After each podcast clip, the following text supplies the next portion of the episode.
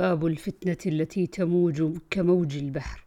وقال ابن عيينة عن خلف ابن حوشب كانوا يستحبون أن يتمثلوا بهذه الأبيات عند الفتن. قال امرؤ القيس الحرب أول ما تكون فتية تسعى بزينتها لكل جهول حتى إذا اشتعلت وشب ضرامها ولت عجوزا غير ذات حليل. شمطاء ينكر لونها وتغيرت مكروهة للشم والتقبيل. عن حذيفة قال بينا نحن جلوس عند عمر إذ قال أيكم يحفظ قول النبي صلى الله عليه وسلم في الفتنة؟ قال فتنة الرجل في أهله وماله وولده وجاره تكفرها الصلاة والصدقة والأمر بالمعروف والنهي عن المنكر. قال ليس عن هذا أسألك ولكن التي تموج كموج البحر. قال ليس عليك منها بأس يا أمير المؤمنين إن بينك وبينها بابا مغلقا. قال عمر أيكسر الباب أم يفتح؟ قال لا بل يكسر. قال عمر إذا لا يغلق أبدا. قلت أجل. قلنا لحذيفة أكان عمر يعلم الباب؟ قال نعم. كما يعلم أن دون غد ليلة. وذلك أني حدثته حديثا ليس بالأغاليط. فهبنا أن نسأله من الباب؟ فأمرنا مسروقا فسأله. فقال من الباب؟ قال عمر. عن أبي موسى الأشعري قال خرج النبي صلى الله عليه وسلم إلى حائط من حوائط المدينة لحاجته وخرجت في إثره. فلما دخل الحائط جلست على بابه وقلت لأكونن اليوم بواب النبي صلى الله عليه وسلم ولم يأمرني. فذهب النبي صلى الله عليه وسلم وقضى حاجته وجلس على قف البئر فكشف عن ساقيه ودلاهما في البئر. فجاء أبو بكر يستأذن عليه ليدخل فقلت كما أنت حتى أستأذن لك. فوقف فجئت إلى النبي صلى الله عليه وسلم فقلت يا نبي الله أبو بكر يستأذن عليك. فقل أذن له وبشره بالجنة. فدخل فجاء عن يمين النبي صلى الله عليه وسلم فكشف عن ساقيه ودلاهما في البئر. فجاء عمر فقال فقلت كما أنت حتى أستأذن لك. فقال النبي صلى الله عليه وسلم ائذن له وبشره بالجنة. فجاء عن يسار النبي صلى الله عليه وسلم فكشف عن ساقيه فدلاهما في البئر. فامتلأ القف فلم يكن فيه مجلس. ثم جاء عثمان فقلت كما أنت حتى أستأذن لك النبي صلى الله عليه وسلم. فقال النبي صلى الله عليه وسلم إذن له وبشره بالجنة معها بلاء يصيبه.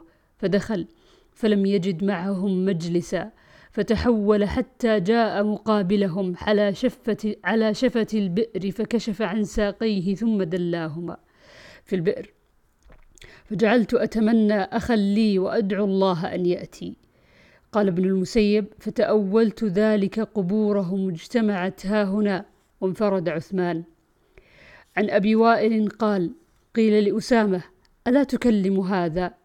قال قد كلمته ما دون أن أفتح بابا أكون أول من يفتحه وما أنا بالذي أقول لرجل بعد أن يكون أميرا على رجلين. أنت خير. بعدما سمعت من رسول الله صلى الله عليه وسلم يقول يجاء برجل فيطرح في النار فيطحن فيها كطحن الحمار برحاه فيطيف به أهل النار فيقولون أي فلان؟ ألست كنت تأمر بالمعروف وتنهى عن المنكر؟ فيقول إني كنت آمر بالمعروف ولا أفعله.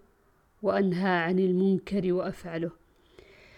باب عن أبي بكرة قال لقد نفعني الله بكلمة أيام الجمل لما بلغ النبي صلى الله عليه وسلم أن فارسا ملكوا ابنة كسرى قال لن يفلح قوم ولوا أمرهم امرأة. عن أبي مريم عبد الله بن زياد الأسدي قال لما سار طلحة والزبير وعائشة إلى البصرة بعث علي عمار بن ياسر وحسن بن علي فقدما علينا الكوفة فصعدا المنبر فكان الحسن بن علي فوق المنبر في أعلاه وقام عمار أسفل من الحسن فاجتمعنا إليه فسمعت عمارا يقول إن عائشة قد سارت إلى البصرة ووالله إنها لزوجة نبيكم صلى الله عليه وسلم في الدنيا والآخرة ولكن الله تبارك وتعالى ابتلاكم ليعلم إياه تطيعون أم هي. باب عن أبي وائل قال قام عمار على منبر الكوفة فذكر عائشة وذكر مسيرها وقال إنها زوجة نبيكم صلى الله عليه وسلم في الدنيا والآخرة ولكنها مما ابتليتم. وعنه قال دخل أبو موسى وأبو مسعود على عمار حيث بعثه علي إلى أهل الكوفة يستنفرهم فقال ما رأيناك أتيت أمرا أكره عندنا من إسراعك في هذا الأمر منذ أسلمت؟ فقال عمار ما رأيت منكما منذ أسلمتما أمرا أكره عندي من إبطائكما عن هذا الأمر وكساهما حلة. ثم راحوا إلى المسجد. عن شقيق بن سلمة قال كنت جالسا مع أبي مسعود وأبي موسى وعمار. فقال أبو مسعود ما من أصحابك أحد إلا لو, إلا لو شئت لقلت فيه غيرك. وما رأيت منك شيئا منذ صحبت النبي صلى الله عليه وسلم. أعيب عن أعي أعيب عندي من استسراعك في هذا الأمر. قال عمار يا أبا مسعود وما رأيت منك ولا من صاحبك هذا شيئا منذ صحبتكما منذ صحبك منذ صحبتما النبي صلى الله عليه وسلم أعيب عندي من إبطائكما في هذا الأمر. فقال أبو مسعود وكان موسرا يا غلام هات حلتين. فأعطى إحداهما أبا موسى والأخرى عمارا وقال روحا فيه إلى الجمعة.